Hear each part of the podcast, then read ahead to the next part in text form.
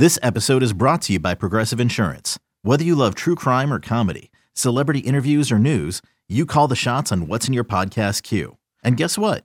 Now you can call them on your auto insurance too with the Name Your Price tool from Progressive. It works just the way it sounds. You tell Progressive how much you want to pay for car insurance, and they'll show you coverage options that fit your budget. Get your quote today at progressive.com to join the over 28 million drivers who trust Progressive.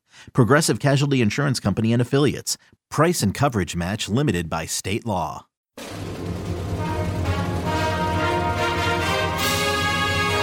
Hey, Trojan fans, it's time to get into the huddle with the Peristyle Podcast. The Peristyle Podcast is your weekly ticket to USC football and recruiting news. Don't forget, you can download the podcast 24 7 at our website, peristylepodcast.com. And now, here's the host of the Peristyle Podcast, USCFootball.com publisher, Ryan Abraham.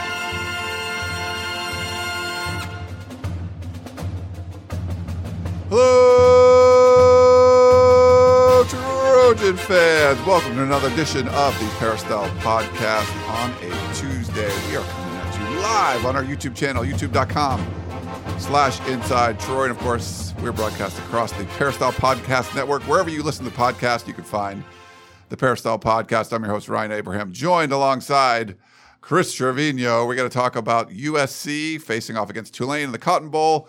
The transfer portal is heating up even more, and we are on the eve of the opening of the early signing period. So lots of roster news we want to get to, and then talk about the game. There's actually still a game left, if you guys can believe that. And do all that kind of fun stuff here on the Peristyle Podcast. If you have any questions or comments for the show, you can email us podcast at uscfootball.com, or you can call us or text us. Uh, we do have a voicemail today. Got a couple text messages 424 254 9141 is the number. We love to hear from you guys. And if you're on the chat right now, if you're watching live on YouTube, if you're watching a replay on YouTube, that's great too. But if you're watching live, if you're watching the replay, you can follow along with the chat as it was going on. But if you're watching live, put your comments in the chat box. I will do my best to put them up on the screen for you. And if you have any questions, just say question in all caps, and I will try to star that and come back to it later. It is like Christmassy time. Chris Trevino, he's got his Christmas sweater on. I'm not going to call it ugly. It's up to you to, if you want to say that. I did. He had, he said, "Let's wear ugly sweaters." I don't have one. I, I find that get one. hard to believe. I the know. social butterfly that is Ryan Abraham does not have an ugly Christmas sweater somewhere in his his closet. I find that very hard to believe. It's really bad. I should have one. There's plenty of like bar crawls and stuff, Christmas bar crawls around Hermosa. I should have one. I think I might have at one point. I don't know where it is, but uh, my bad. Nice, nice job. I'm not calling it ugly. Like you want to show everyone your uh, sweater game, or here I'll put Yeah. you. I don't know if you can. It's a, it's it. like it's like a Tyrannosaurus Rex. Yeah, it's a like a dinosaur. Yeah, Nice. Yeah, Yeah. Tyrannosaurus Rex. it's got a little scarf on.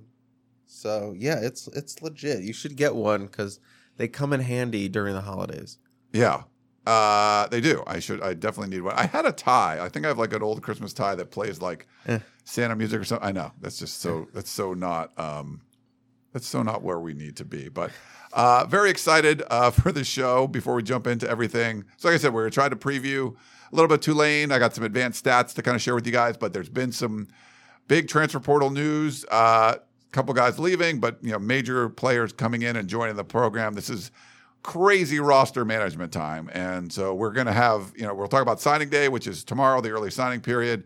Shouldn't really be any surprises. We'll talk about that. But um, I will be updating and creating a new scholarship distribution chart for 2023 to kind of keep track of all that stuff going on. So I'll be doing that over the holidays. I'm working on that right now. And we'll have a live tracker of all the players that sign on signing day. Right now, there's 20 commitments uh, for USC. So we'll kind of get all that kind of stuff out. And uh, we have a question real quick before we, Kyle is, uh, we have some break, you know, we have some, hold on. It's, uh, Chris, will we have a two star podcast? So, Chris, I'm going to let you take this one away. yes, everyone has been very excited about two star this week just because it is National Signing Day.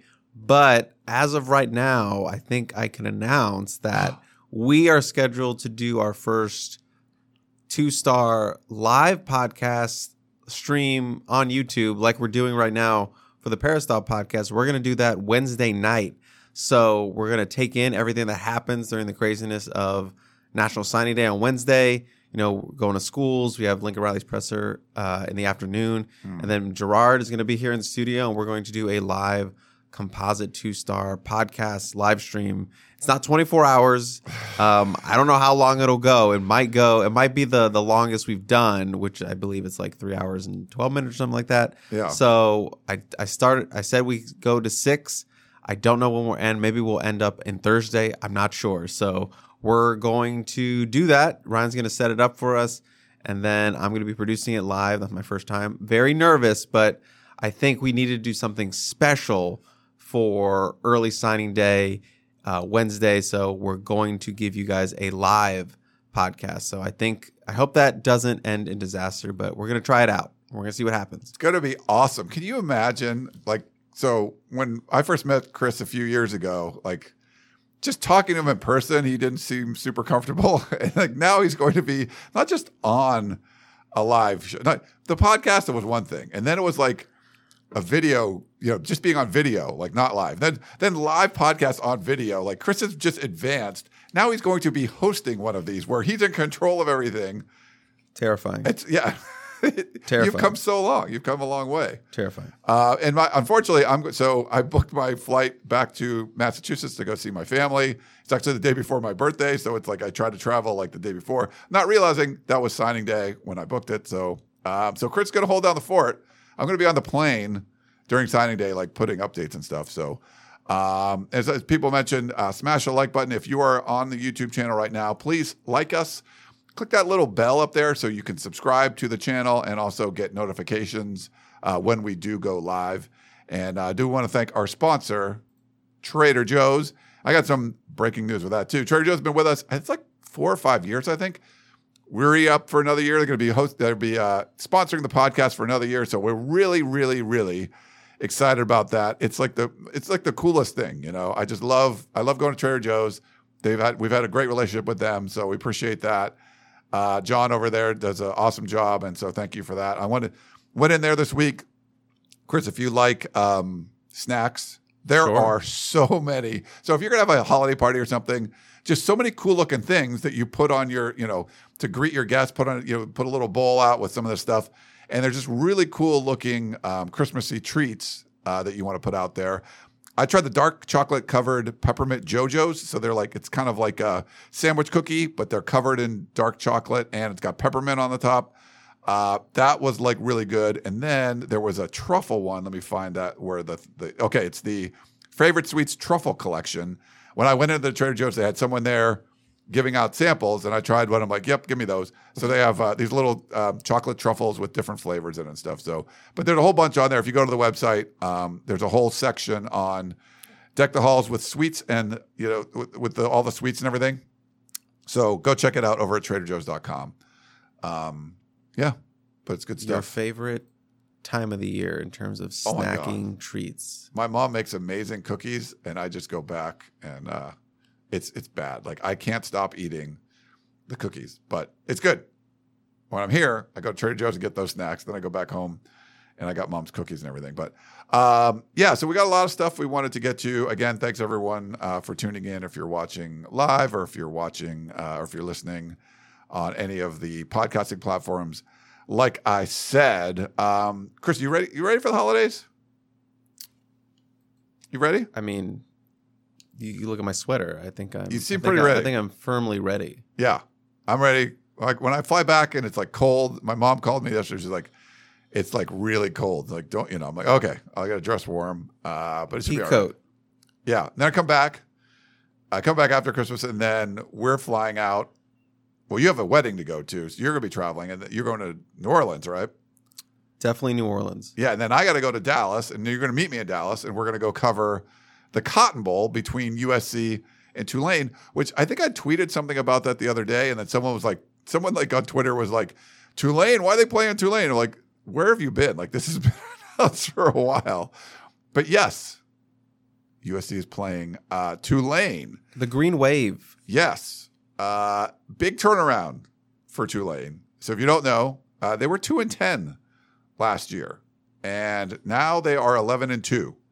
Uh, big turnaround, winning the AAC, um, and they get the Cotton Bowl bid, and USC gets to play uh, against Tulane. Willie Fritz is the head coach. So a little connection. He before he joined Tulane in 2016, he was the head coach at Georgia Southern uh, for two Oh. years. Yeah, where Clay Helton is right now. So the connection there. But he had a really great year. I think they got their first bowl game in a long time.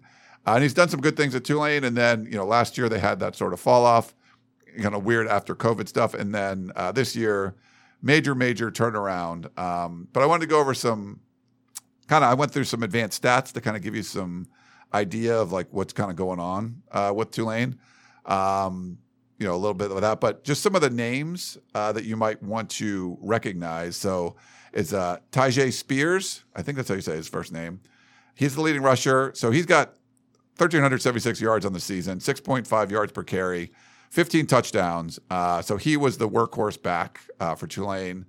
Uh, the quarterback is Michael Pratt, who actually was second on the team in rushing. He has 10 rushing touchdowns, so similar kind of like to Caleb Williams numbers, but uh, 64.5% uh, passing completion percentage, 2,776 yards. He's got 25 touchdowns and five picks. Uh, so pretty good, pretty effective uh, quarterback um, for Tulane. Defensively, they're sort of like, you know, receiver wise, they're spreading around. Uh, they had like seven different receivers that had between like 21 and 35 receptions. So there wasn't like one clear, like, uh, you know, uh, Drake London or something on this team. And and defensively too, just looking around, uh, we'll try to get some more, uh, you know, updates on you know who the guys are really to watch out for. But it's really the stats have been pretty spread around there. They have like a whole bunch of guys, a couple guys that have like five sacks. Seven different players have like one or two interceptions. So no one that was just like, this is the clear standout. This guy's got 10 sacks or anything like that. So team's a pretty, you know, well balanced team. Um, and, you know, effectively, obviously winning 11 games, uh, you know, pretty impressive from Tulane. Have you checked out any of the individual players for Tulane yet or anything, Chris? A little bit. I did the that quick first look piece I do every week for USC's next game. This one is obviously different because I did it three weeks before the actual game. I didn't do it, you know, going into the game. But Yeah. yeah, that Tyjae Spears is the one that kind of jumps out to you as you know 13, ru- 1,300 yards rushing. Almost you- 1,400. yeah. Almost 1,400 yards. You know, broke out last season. I think he had like around 800 yards uh, before he had this season, and that's going to be the one of the key things for USC's defense is stopping Spears. If he's going to run wild on them, it's going to be a very interesting game. But if they can shut him down, you know, put the ball in Michael Michael Pratt's hands, which you know, it's also another wrinkle for them, just that his mobility. Run, we, yeah. we know USC has struggled with mobile quarterbacks, but I would say you don't want Tyjae Spears, Tyjae Spears to beat you. You don't want him to run for 250 and three touchdowns in, in the Cotton Bowl. You don't want Mm-hmm. that. So they need to shore up that run game. And we, as we mentioned, you know, that run game was playing really well going into that that Pac-12 championship, and then the the gears kind of busted there at the end of the second half. So they need to reassess, you know, being a, good run defense team like they did against Notre Dame and somewhat UCLA. And they just need to tackle better. You know, if you're not bringing uh, Spears down, it's going to be a long night uh, for this team. And I think it's a really interesting matchup, just with a mobile quarterback and a really dynamic running back.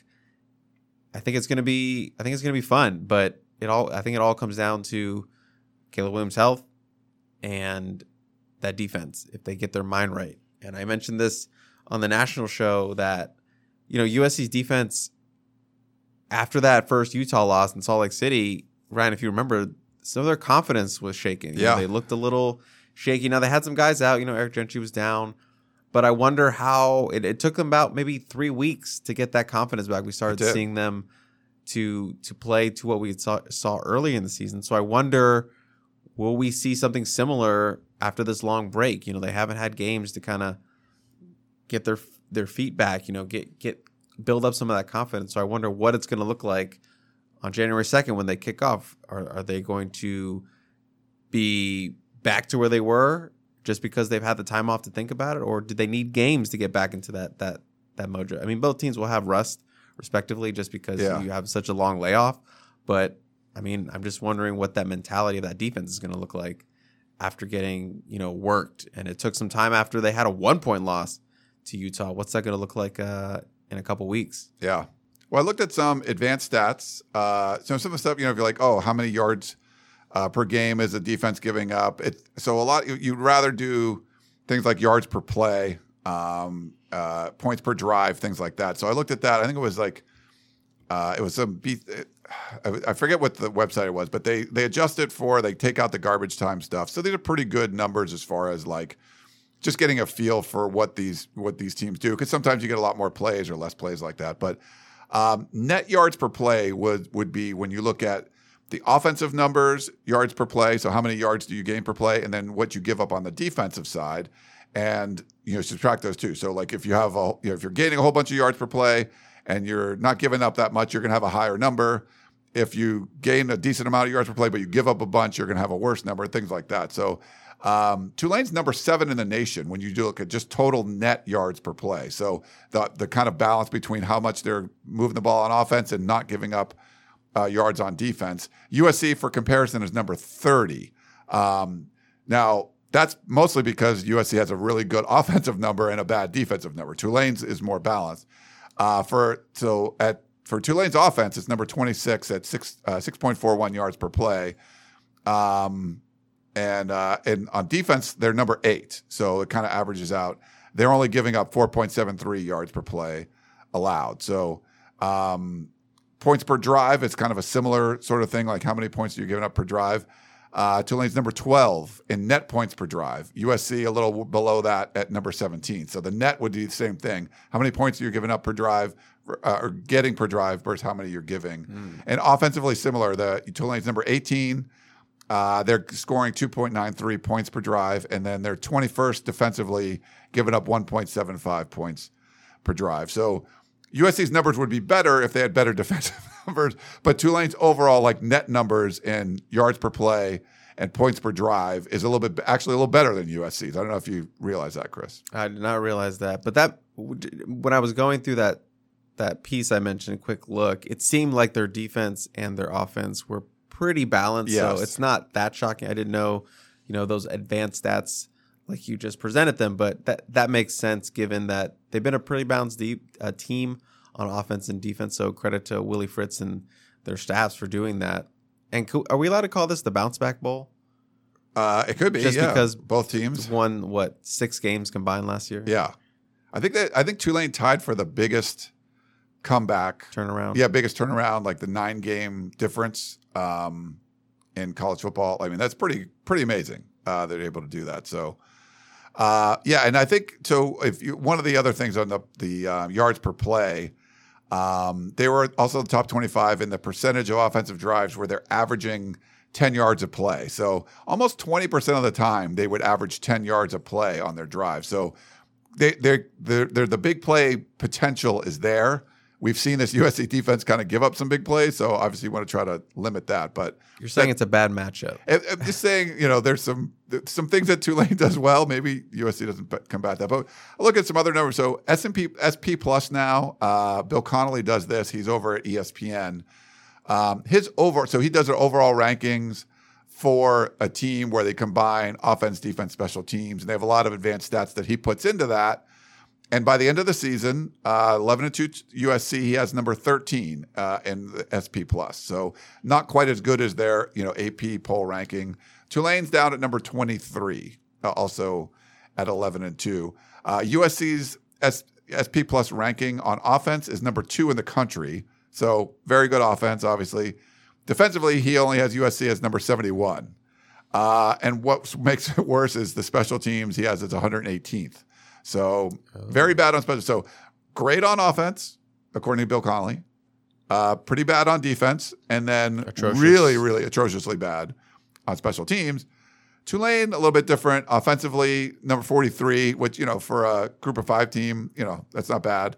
Uh, and then defensively, number thirty, that's pretty high up there and special teams really middle of the road 65 so right there like a 0-0 which is you know average. Like if you were like usc's minus 1.3 if you were good on special teams you'd be like 1 point something plus you know, positive.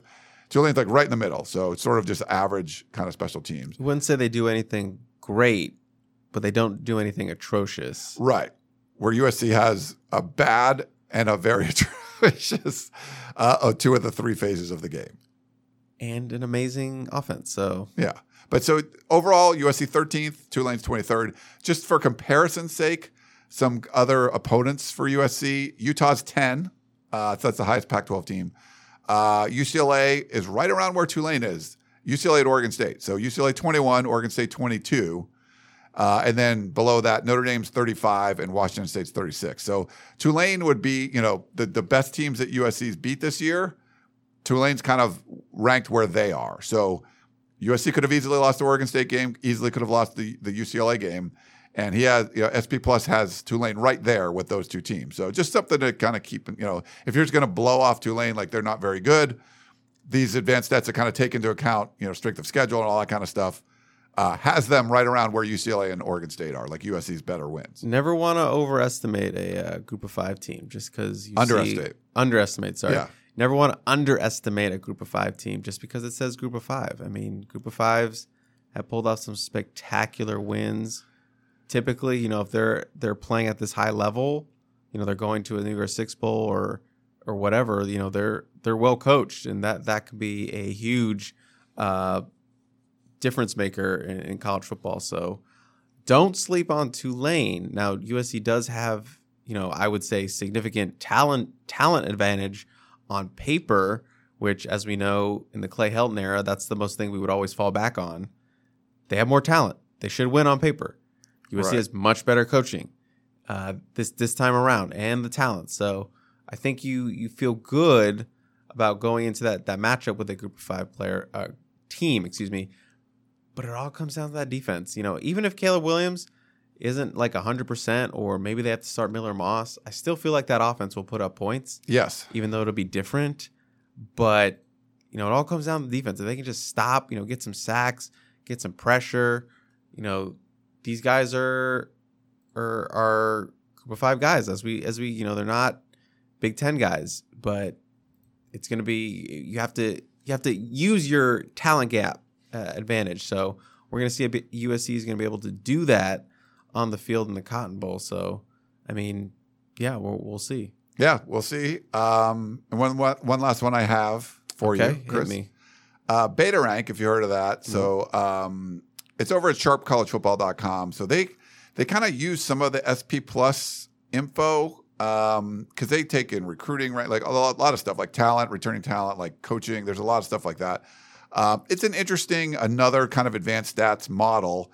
And uh, Beta Rank looks at it a little differently. Um, overall, Beta Rank only has USC as number 22 in the country and Tulane as number 17. Uh, offensively, they have the Trojans ranked number four, Tulane 25. Defensively, they have USC ranked 82nd, uh, 86th. So that's pretty bad. It's worse than what uh, SP Plus has. And Tulane's up there 25 too. So very consistent. You know, top 25 Tulane for offense and defense. Special teams, they have Tulane at 22nd. So very, very consistent. And USC, they're more middle of the road. So they don't have, they're not hammering USC special teams like uh, SP Plus did. They have uh, USC at 65. So again, you know, two not so good sides of the ball, and then the good side with uh, offense. But uh, they actually they have a comparison tool where you can put like the two teams together and who are they? You know, affect. There's all kinds of stats that they use or advanced metrics they use, like effective rush, like how well they rush the ball, effective pass, you know, explosive plays. It's kind of interesting if you want to go check it out. And you can put like 2022 USC versus 2022 Tulane and look at the comparisons. Uh, they come up with a number. They have actually Tulane as a 2.33 point favorite in this game. So I don't think that's going to be the line. I haven't seen the line yet. Do you have you seen the line or? No, I have not seen the line. I have to look at, but USC is going to be a favorite for sure. But this advanced stat has Tulane as a favorite. So, but if you want to go over to Sharp College Football, uh, the comparison tool is kind of neat. So you can put it up there and see some of the stats of which team does better or what. But that's just kind of my f- quick look at, uh, maybe not that quick, uh, at Tulane, because I know a lot of USC fans don't really know much about Tulane. We will try to get somebody next week on the show to like that covers Tulane to talk about that. It's not been easy to find, to be honest, but I will uh, I will make sure I get somebody or try to get somebody to come on the show. I have faith in you. Yeah, because we don't really like the two. We don't really have like an active two four seven Tulane site, unfortunately.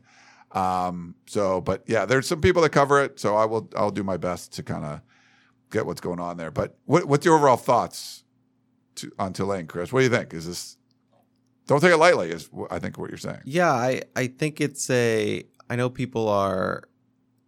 People are like, oh, the drop off from like potentially playing Michigan or Georgia in the first round of the college playoff to Tulane. It's like, ugh. But I still think it's going to be a fun game. Tulane's a good team this year. They're a conference champion. They beat Kansas State, Yeah. which you know, big Big Twelve champion Right. uh, beat a college football playoff team. So again, don't don't take Tulane lightly, and I think it's going to be a fun game.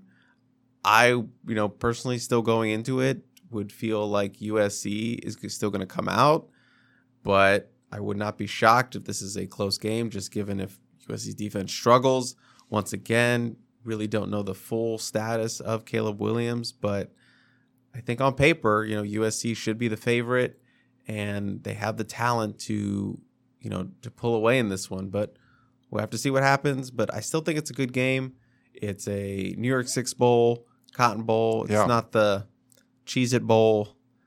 That's No. a shot at a certain program, but it's it's a prestigious bowl. You know, they get to go out and try to end with 12 wins on a high note after uh, the massacre in Vegas. But it, there's still a lot to play for, I think, in this one. So, uh, again, just don't take Tulane lightly. Do not take that green wave uh, lightly. You know, you know, Ryan. You ever been in the ocean? You're just bobbing around, and Oh, that, yeah. that one wave comes. You're not expecting it. It just absolutely wipes you out.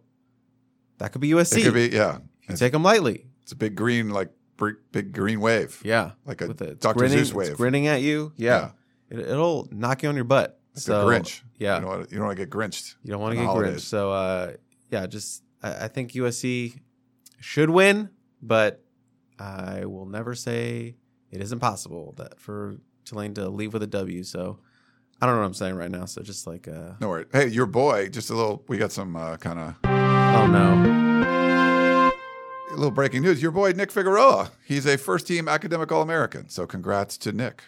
Uh, a lot of award stuff going on. So congrats to Nicky Fig Nicky Fig, uh, good getting for it him. done in the classroom. Yeah. Awesome. Uh, awesome thing there. Uh, we got to talk about some transfer portal stuff. Uh, yeah, we do know. Um, so I thought, you know, the of the of note of the players that have departed uh, the program, um, Ralen Goforth uh, is going to stay in conference. Going to UW. UW, so a team that USC actually plays next year. So we don't know what the schedule is, but USC had, had missed Washington and Oregon the last two years. We assume they're going to play them this year, but because they're getting rid of the divisions, I don't know. They could change the schedule, but most likely USC's playing uh, Washington, and Ralen Goforth will be on that team. And then Jake Smith, who we didn't really see, the transfer from Texas. Uh, he was in school but wasn't on the team this past season. He's going to Arizona State. So, a couple of players that were on the roster. I know you're not very familiar with Jake Smith because we never got to really see him, but um, playing on teams that USC will play next year. Interesting. And a lot of people were like, Jake Smith, I thought he was, yeah, like you said, he was sort of in that loophole where he could stay at school, still be on scholarship, get his degree, but not count towards the scholarship count on Yeah. the football team. So finished up his school and then, you know, decided to jump back in and, and, uh, you know, go back home to the state of Arizona and really talented player. Really unfortunate that he wasn't able to contribute at USC, but you know that foot injury really set him back when he got on campus at USC, and just just hope he can he can get back on the field because a really talented player, and I think you think it's a good fit for for Kenny Dillingham and uh, that that Sun Devils offense. So he could be a star out there, but we'll have to see if he stays healthy. Yeah, it's, it's, it's one of those things that Chris mentioned. Um, when when a new coach comes in, there are these kind of little loophole rules that you can. Uh, I mean, it's a, it essentially allows you to cut players, and you're like, hey, you're not going to be on the roster, but we will still honor your scholarship, and it doesn't count. So it doesn't count against USC's scholarship number. So, and then if you want to stay and, and finish your academic year, whatever you can do that, it's paid for. You're just not on the football team. Uh, but he was still available when his name went in the portal. You're like, is he still around at USC? Well, he was, but just not on the roster. So good for you know. Hopefully he finds a good home there. Sometimes you just need a change of scenery. You know. Um, another player that we just learned this morning, I think it was Colin Mobley, uh, the defensive lineman, is going to get a change of scenery. He's in the transfer portal, Chris. This one's close to my heart. A DMV guy. Actually, went to my high school, DeMatha Ah. Catholic.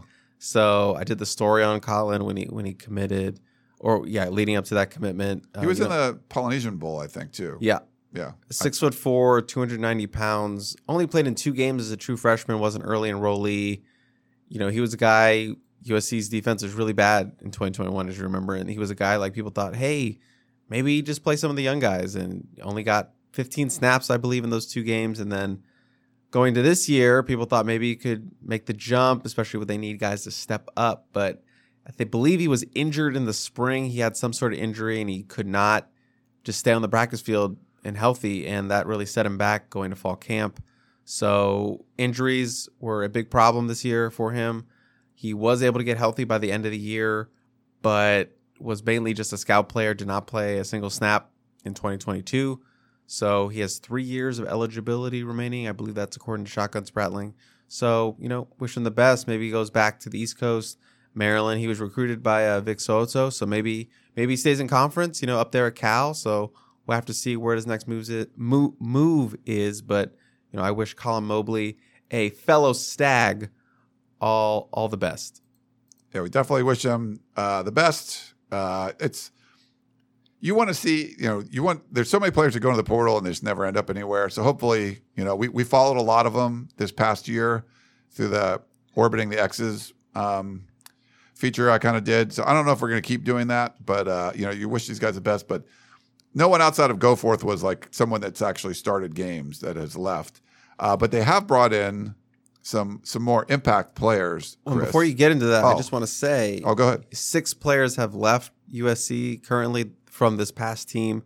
I believe somebody on the P kind of did like a rough scholarship chart, and USC's at 92 right now.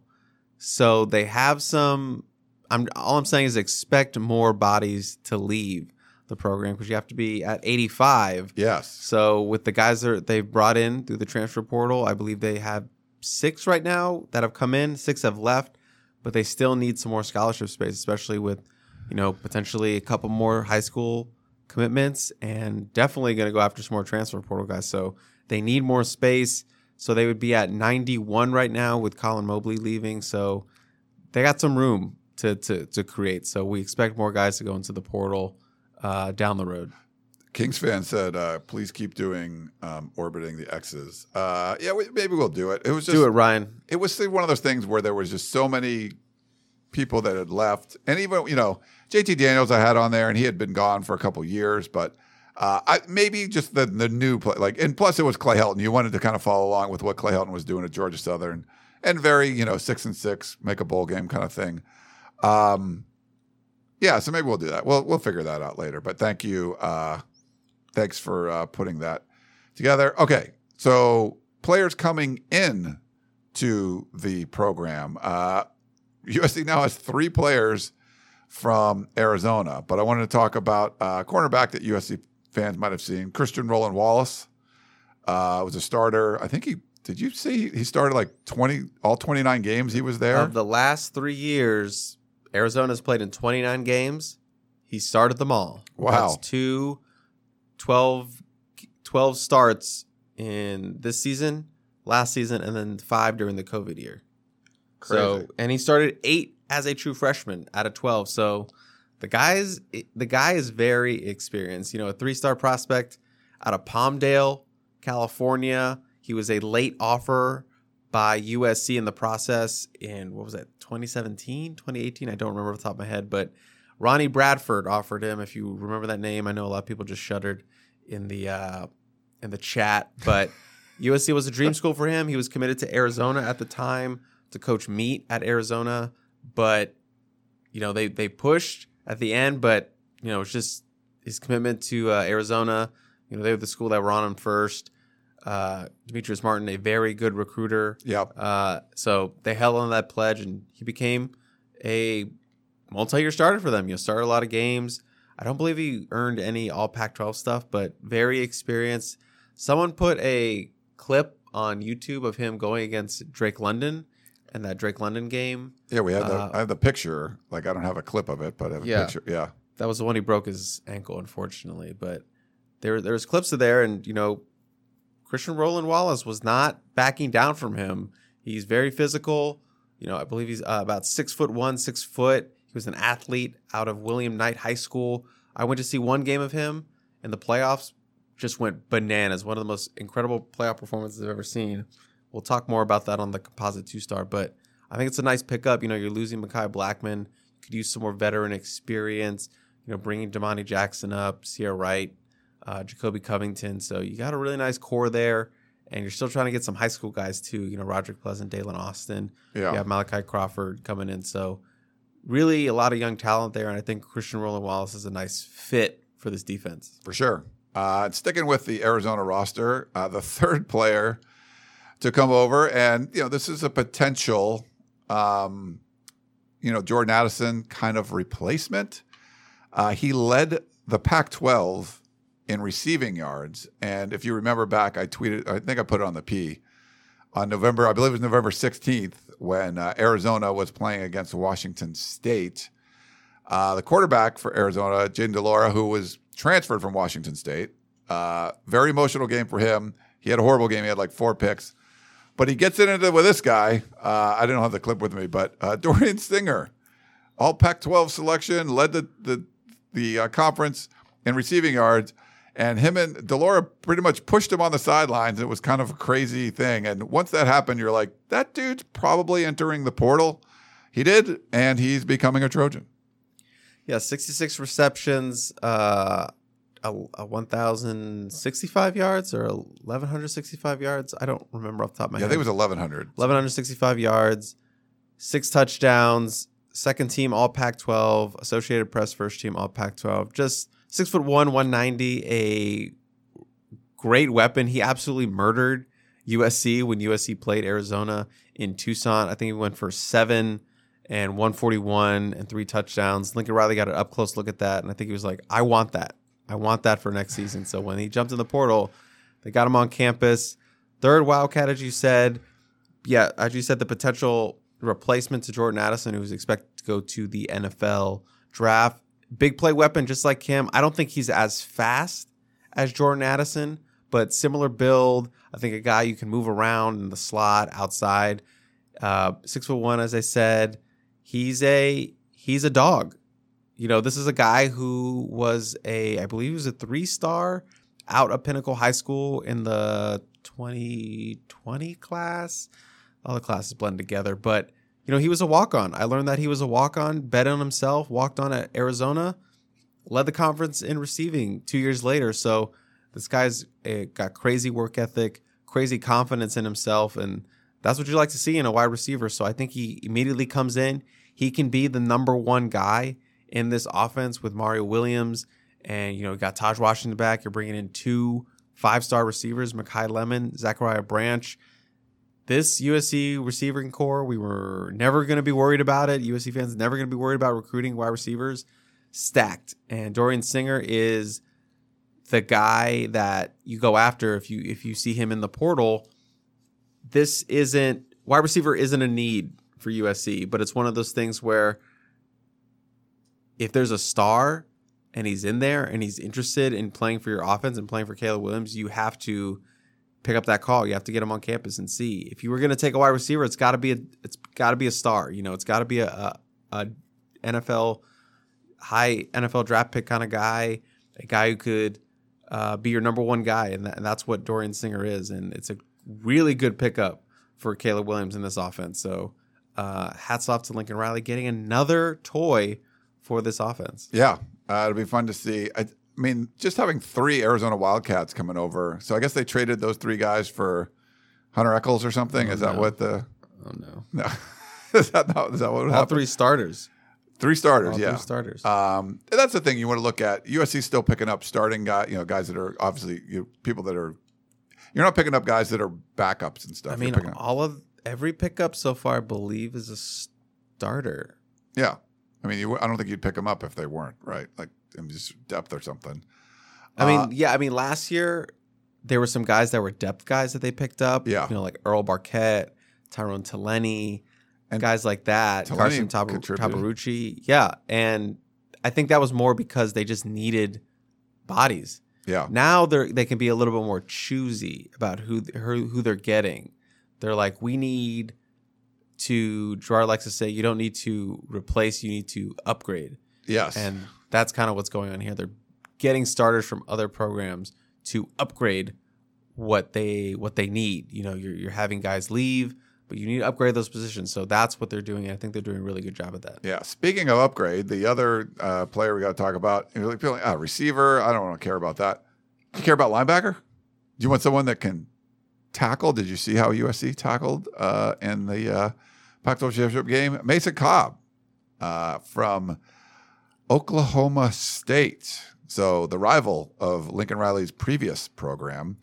Uh, yeah, he's going to become a Trojan. What do you know about Mason Cobb, Chris? This is a huge get. And probably as it stands right now, the top pickup for USC's uh, transfer class, which is number five in the country right now after the addition of Cobb. You know, Dorian Singer, yeah, that's nice. But I but as I just mentioned, USC's not worried about wide receiver. You know what they're worried about, Ryan? Defense.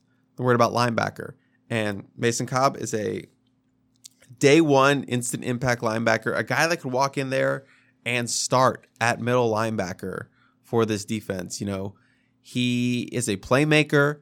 I believe Shotgun tweeted out some great uh, stats about him having defensive stops with, from P- PFF, which uh, breaks it down as a stop that results in an offensive failure. I believe he had 59 of those.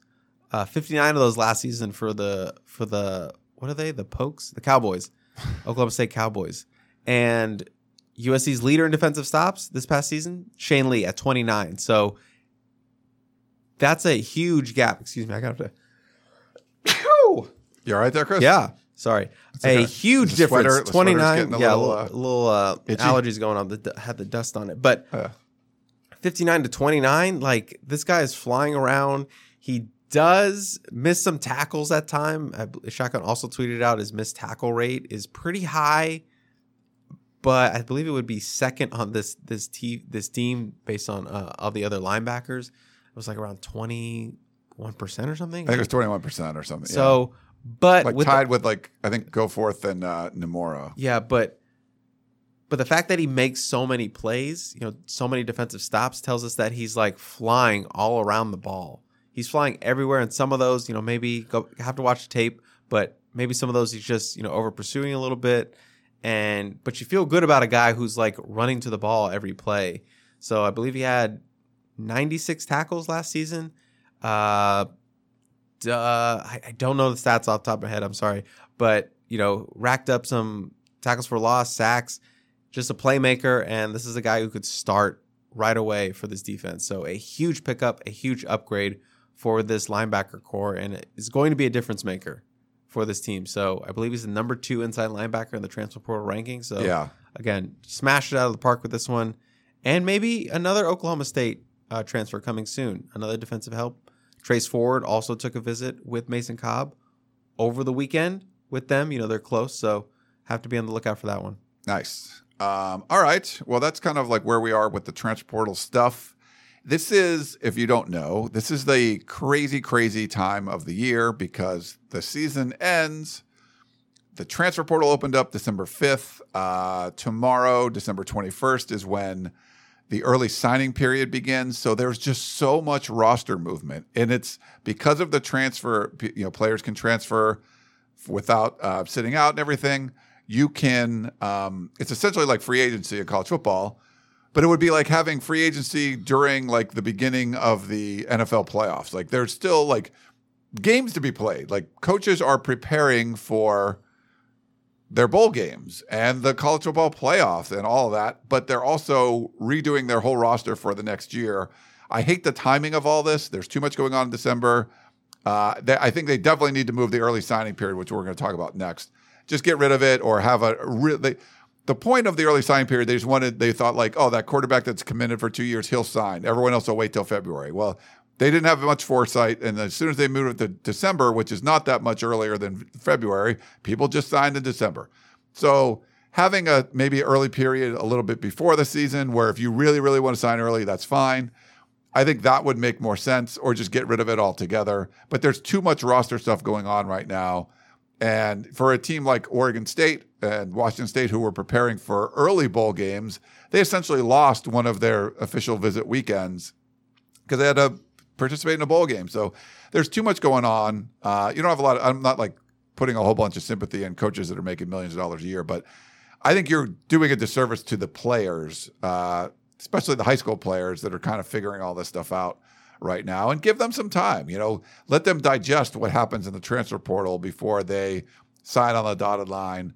Uh, I think it would be better off in February. I don't know if you feel the same way, Chris, but it's just kind of It's all scrunched together, and Gerard and I have talked about it multiple times in the Composite Two Star Recruits how it's probably going to change at some point yeah. because the coaches don't like it. I can't believe it hasn't changed yet. Well, new president coming in, Yeah, maybe we'll see some changes in uh, in that regard. But yeah, it definitely needs to change, and I think it will change. But when that happens, I don't know. yeah. You're trying to have like these bowl practices and like hosting visitors, and all, there's just a lot going on. So hopefully they fix this and move it. Uh, I missed the February signing period, especially now with how how prominent the transfer portal is. But tomorrow is the early signing period, so make sure you're over at uscfootball.com. I know 24/7 Sports is going to be doing uh, live stuff on CBS. I think they're going like nine hours or something. nine hours of live coverage. Uh, there'll be some commitments and things like that.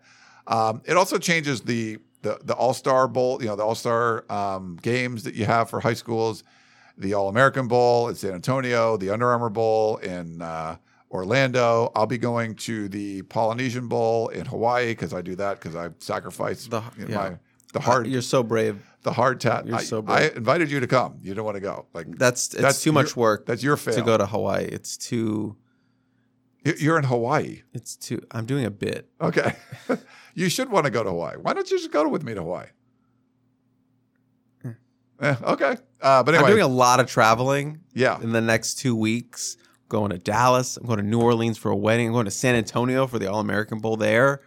I got a lot to do. Okay. But I mean, it's Hawaii. So, like, Maybe next year. okay. Uh, Hawaii in next year. January. It's great. Anyway, I love going out of there, but it it's it's diminished those games a little bit because there's so many guys have not only just committed, but they're already signed. Like they're already enrolled in places. And so it makes it a little bit different. But right now, USC has uh, 20 commitments um, that are verbal commitments, and most of them, if not all of them, will likely sign tomorrow. Um, right now, USC is ranked 12th uh, overall uh, in 24 7 sports composite rankings, 13th. So, you know, in that area, uh, I don't think that's going to change a whole lot. But, um, you know, the, the, the three, three five star guys, uh, Malachi Nelson uh, and uh, Makai Lemon uh, from Los Alamitos. So Malachi is the quarterback, Lemon is the the wide receiver, and then Zach Branch from Bishop Gorman is also a five star. Um, he is a wide receiver as well. But you know, um, I think seven four stars and then uh, 10 three stars uh, committed right now. There's some other big fish out there, but for tomorrow, Chris, any thoughts on you know surprises or anything? Uh, you think what's going to happen? Well, very standard, except for maybe some some surprises. The only real two potential additions for USC tomorrow, you know, barring something crazy happening, and we won't know until it actually happens.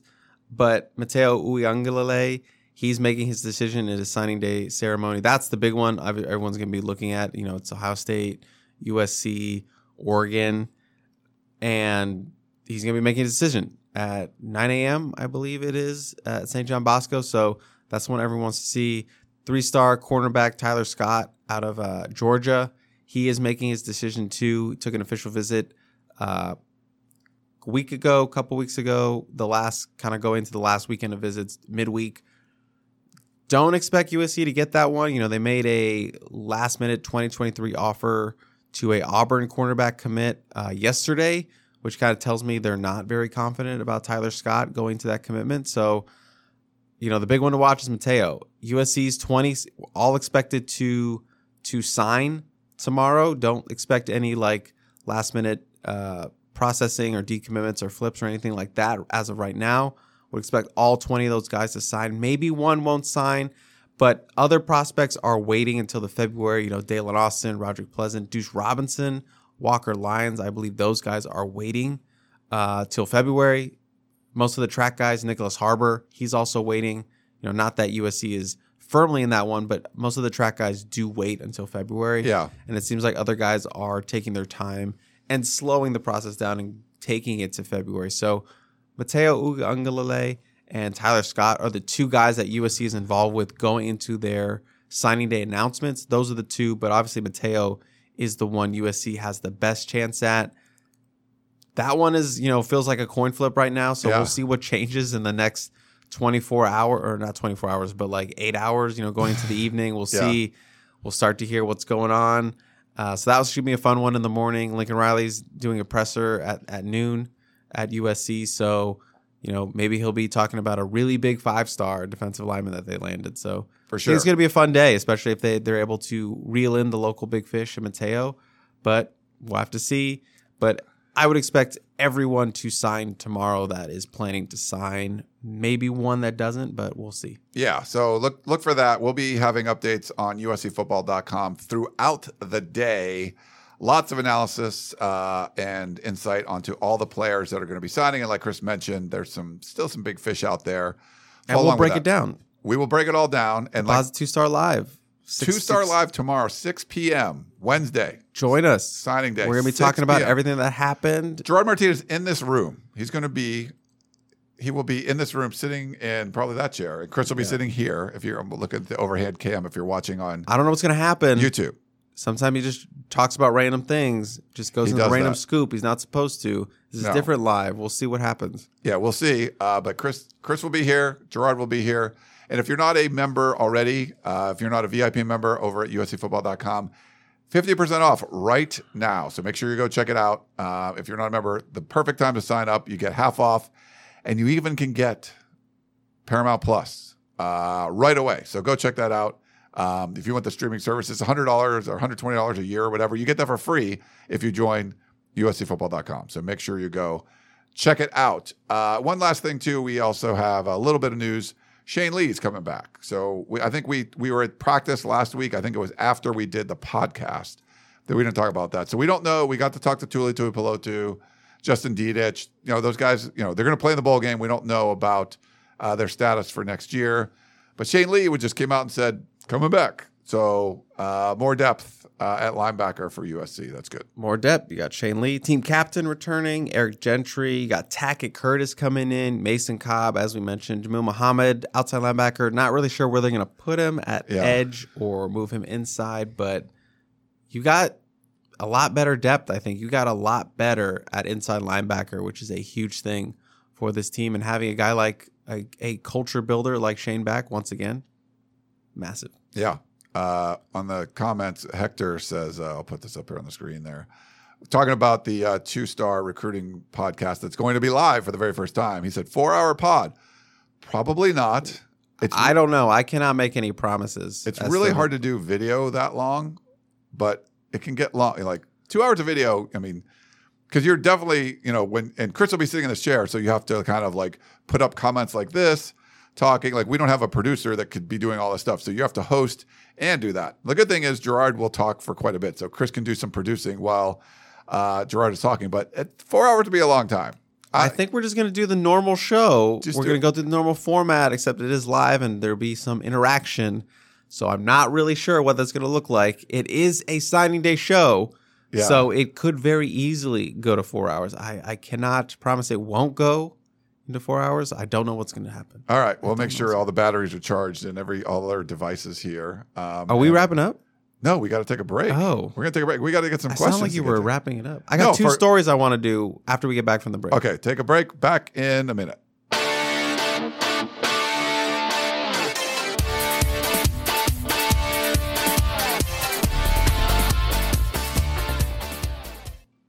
Hiring for your small business? If you're not looking for professionals on LinkedIn, you're looking in the wrong place. That's like looking for your car keys in a fish tank.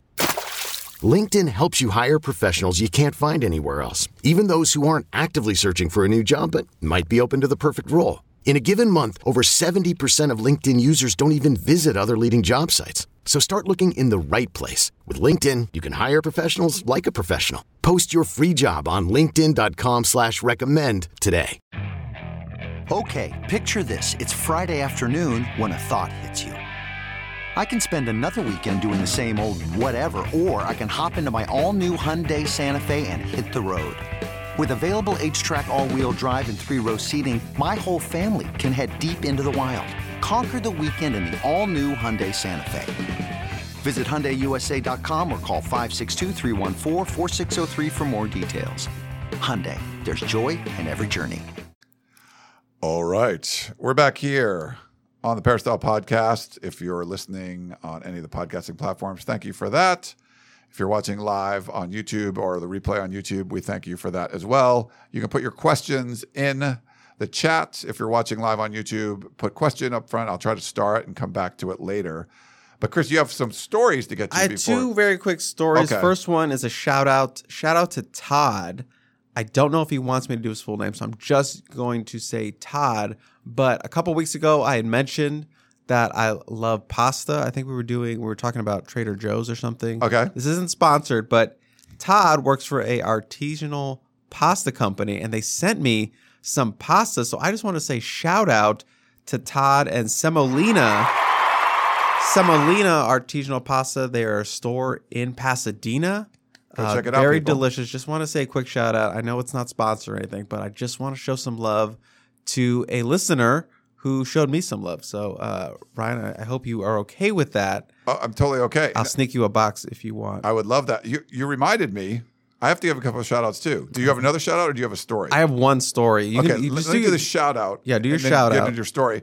Uh, I was at the gym. I think it was on Friday, working out early. morning. I take a 6 a.m. spin class, then I do some weights and stuff afterwards. And during the weight portion, uh, uh, it was Alvin. Uh, he's a USC student. Comes up to me and just says, "Hey," he shows me his phone. He's listening to the Peristyle podcast right now. I thought that was really cool. So it was fun. So shout out to Alvin. Uh, he was listening to the podcast in the gym, and then I had to go. I had a flat tire or a tire that was like losing air. That I put air in it, kept leaking. So I brought it to the tire store over in Torrance. And I'm sitting there waiting to get my car, and John comes up to me and says, "Hello, I'm a big fan. I've been on your site for 15 years and stuff like that." So I wanted to shout out those guys. Thanks for coming to say hello, uh, and I love that you guys listen to the podcast. And So- shout out to all the people who were showing off their like Spotify Wrapped, where it showed like Yes. Peristyle Podcast was your most listened to podcast for the year. So shout out to those people. Uh, and then my story, which no Yeah. one believes, I tweeted about it. I don't know if you saw it, but I was walking my dog Uh-huh. and I'm crossing the little alleyway, you know, where the garbage trucks come through, and a garbage truck is making the left into the alley, and I run across because I don't want to get run over. and then the guy leans out the window, and I thought he was going to yell at me for something or not having my garbage cans right. You know, I'm a homeowner now, or I, I live in a house. I don't know about having my own garbage cans. I don't know what I'm doing. So I thought he was going to yell at me. And he goes, Mr. Trevino, I love you. Fight on. And I looked around because no one else is there except for the dog and me, a dog and him. And I'm like, no one's going to believe me. No one's going to believe this. And he said, I want to shout out on the podcast. I don't know which podcast he's referring to, this one or Composite. So I'm going to do Man. two. But shout out to Cliff Nichols because he gave me his full name when I asked his name. Okay. And he gave me a big old fight on. So I'm stunned that walking my dog in my neighborhood, the garbage man recognizes me and is like, hey, love your work. I want a shout out. So you're getting the shout out, Cliff. I hope you're out there. I hope this is the podcast you're referring to. I'm still going to do it for composite, but Yes. I got to make sure you're, you're, you you hear it.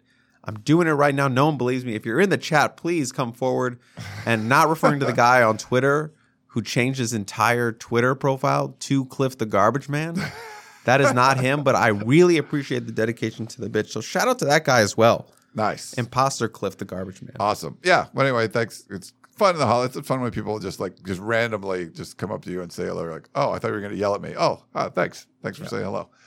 Uh, I appreciate that. All right, let's uh, let's get to some questions. We have a voicemail. Uh, Guess, Eddie from Orange. guess who it's from. This question is for the flagship of the Carousel podcast. Quick question for you. I know uh, a lot of their fan bases are thinking that USC is giving a lot of money for, uh, or you know, giving out NIL money to get a lot of transfers in. um, with the you know leading receiver in the Pac-12 uh, in 2022 uh, joining USC in the transfer portal uh, yesterday. Do you think that's because of NIL money? Do you think it's because he wants to play with a Heisman Trophy winner, or because he doesn't want his quarterback to punch him in the face anymore? All right, uh, I'll take the call or the answer offline. Um, thanks, is Eddie from Orange. Wait, so de Laura punched Singer?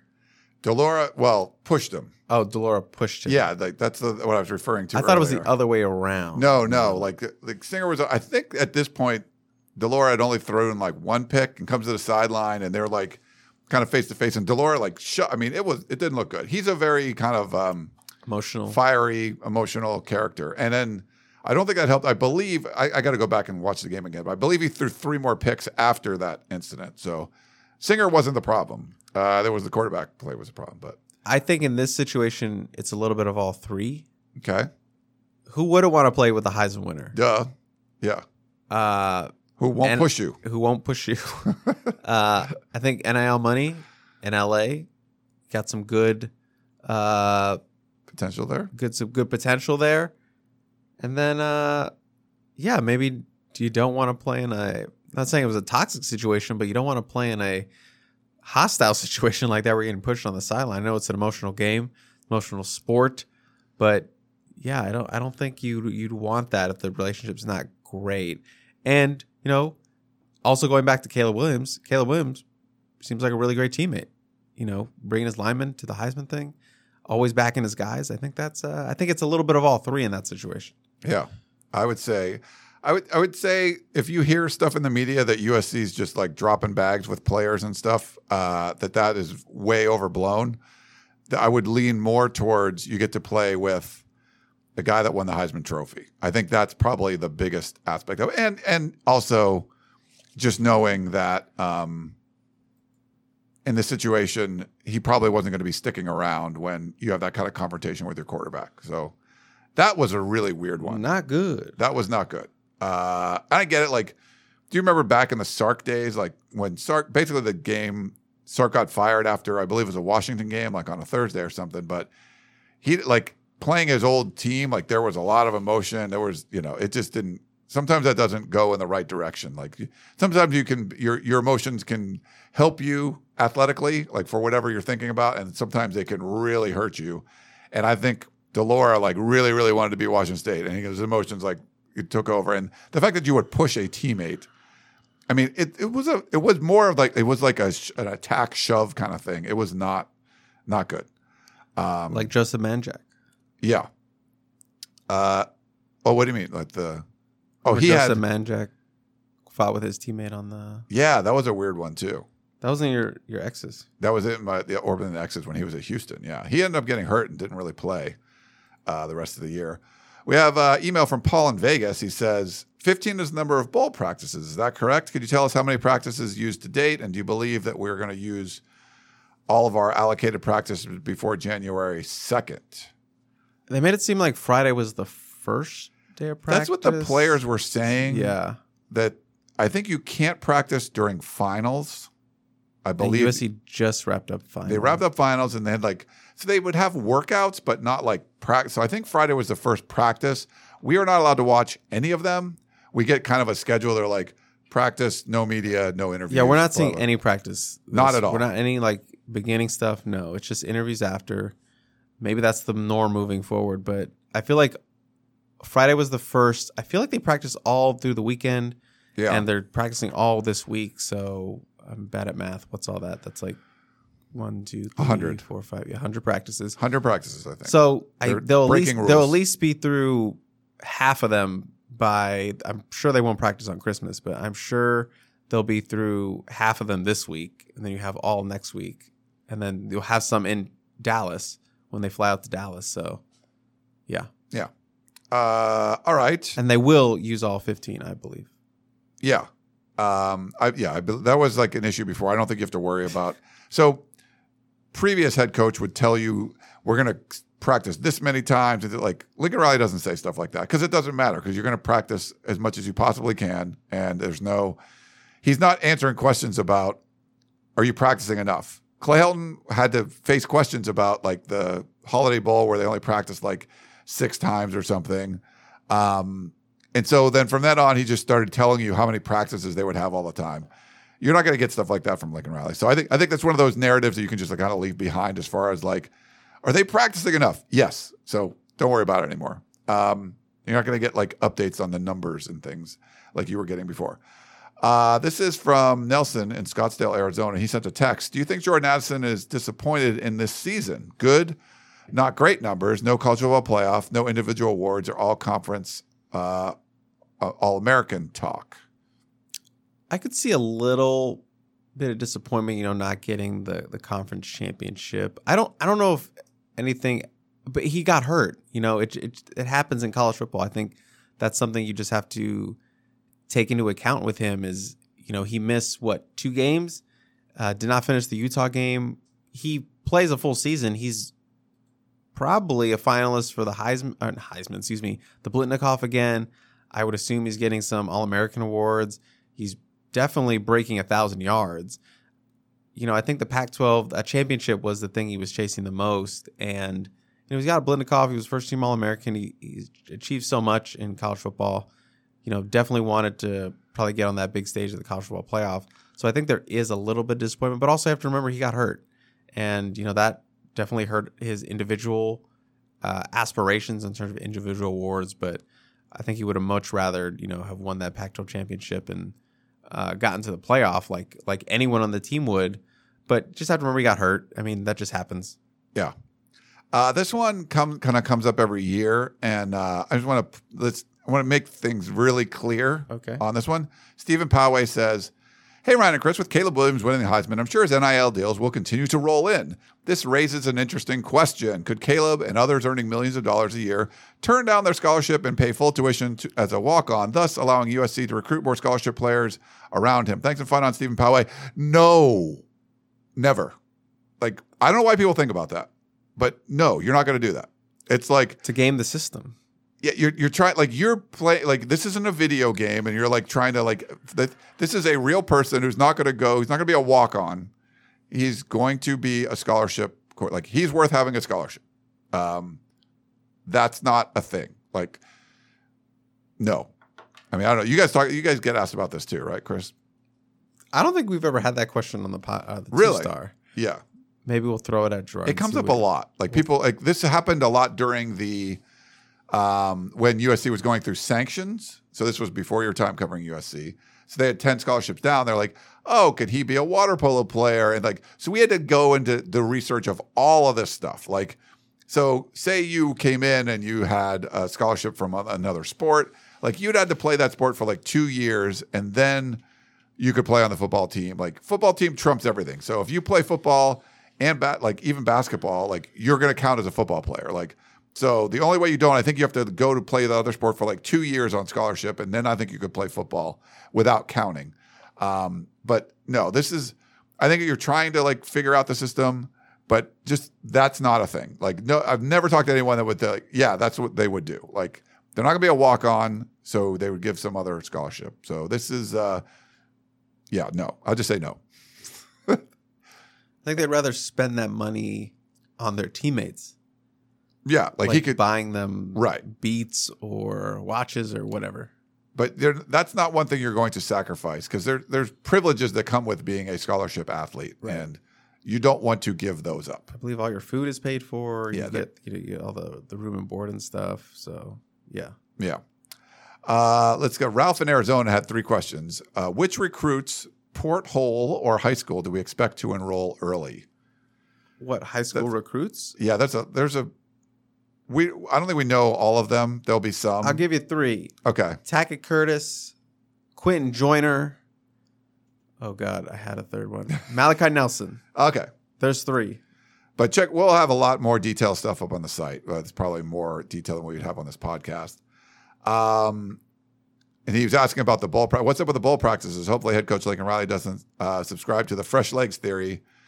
Uh, They're practicing. right, they're practicing, and he, he mentioned the Leach Memorial Service, which I that might be today, if I'm not mistaken. Um, so I think Lincoln. I, I don't know for sure. My guess is Lincoln Riley would p- go back for that. There could be some other, you know, there's staff members that are really Several close. coaches. Dennis, yeah. Um, so Dennis and uh, yeah, so yeah, so there might be something like that, but they're they're like we said, they're not going to skimp on bowl practices. And then uh, he wants to know when we're going to know about potential opt outs. Um, Well, some have declared that they, you won't know until after the bowl game. Like Tuli, Justin Dedich, but I mean, oh, uh, opt, opt outs. maybe opt outs of the game, which I don't think we've heard of any at this point. Not heard of any. Yeah, we know Tuli's playing, and I think the only ones you're Caleb really Williams said he's going to play. You know, like- yeah, I think the only ones you're really looking for Andrew Voorhees and I'm blanking. Help me, Jordan Addison. Those are the two real ones you're really looking at. It felt like Jordan Addison Felt was, like was gonna was going to be given to us in the media the last time. yeah, So that's a good sign that he intends to play. And then Andrew Voorhees is one that's up in the air. We'll have to see based on his like injury. Yeah.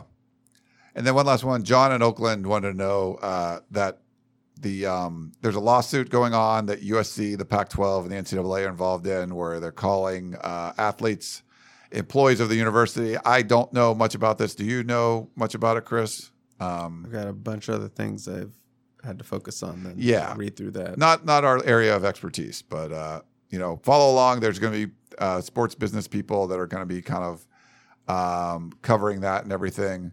Um, so yeah. Oh, and uh, Joshua says the the Leach Memorial is today.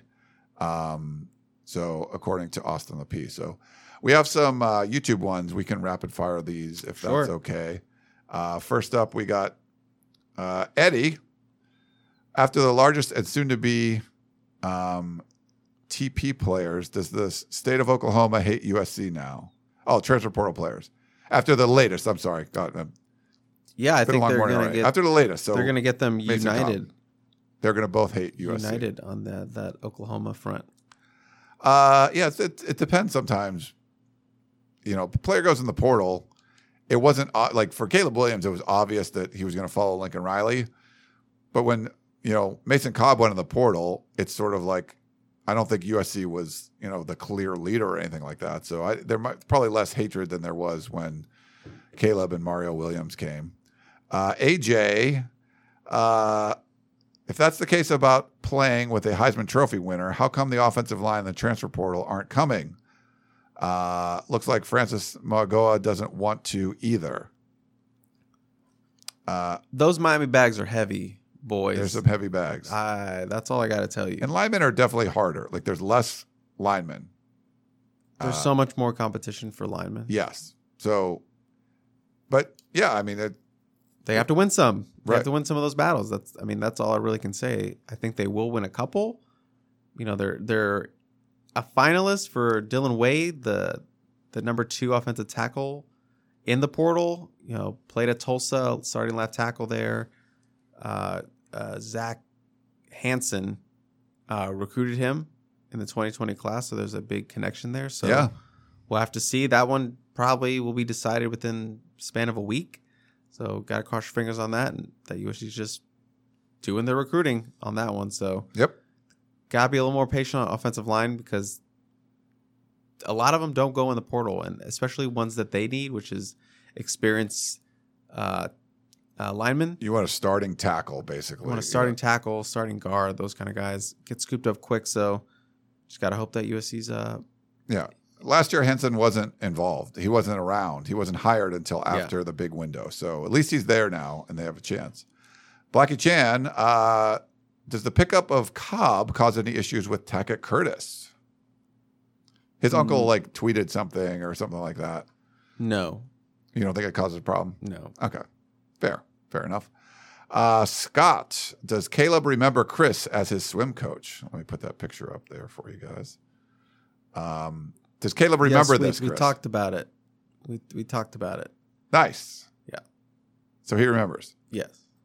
Does he remember your coaching techniques? Probably not. Hmm. Okay, fair enough. Uh, let's go to Bill. Uh, what about Foreman and that other line, linebacker from the portal who was injured and the DB from Mater Dei last year?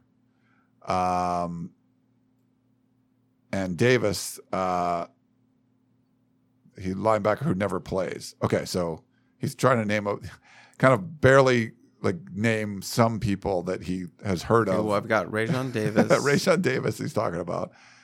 Are you saying people leaving? It- I think he's talking about potential portal. Um, Can you like- read the question again? so Corey Foreman, do we think he's going to the portal? I don't think he's going to the portal. Is that who he's referring to? he said, "What about Foreman?"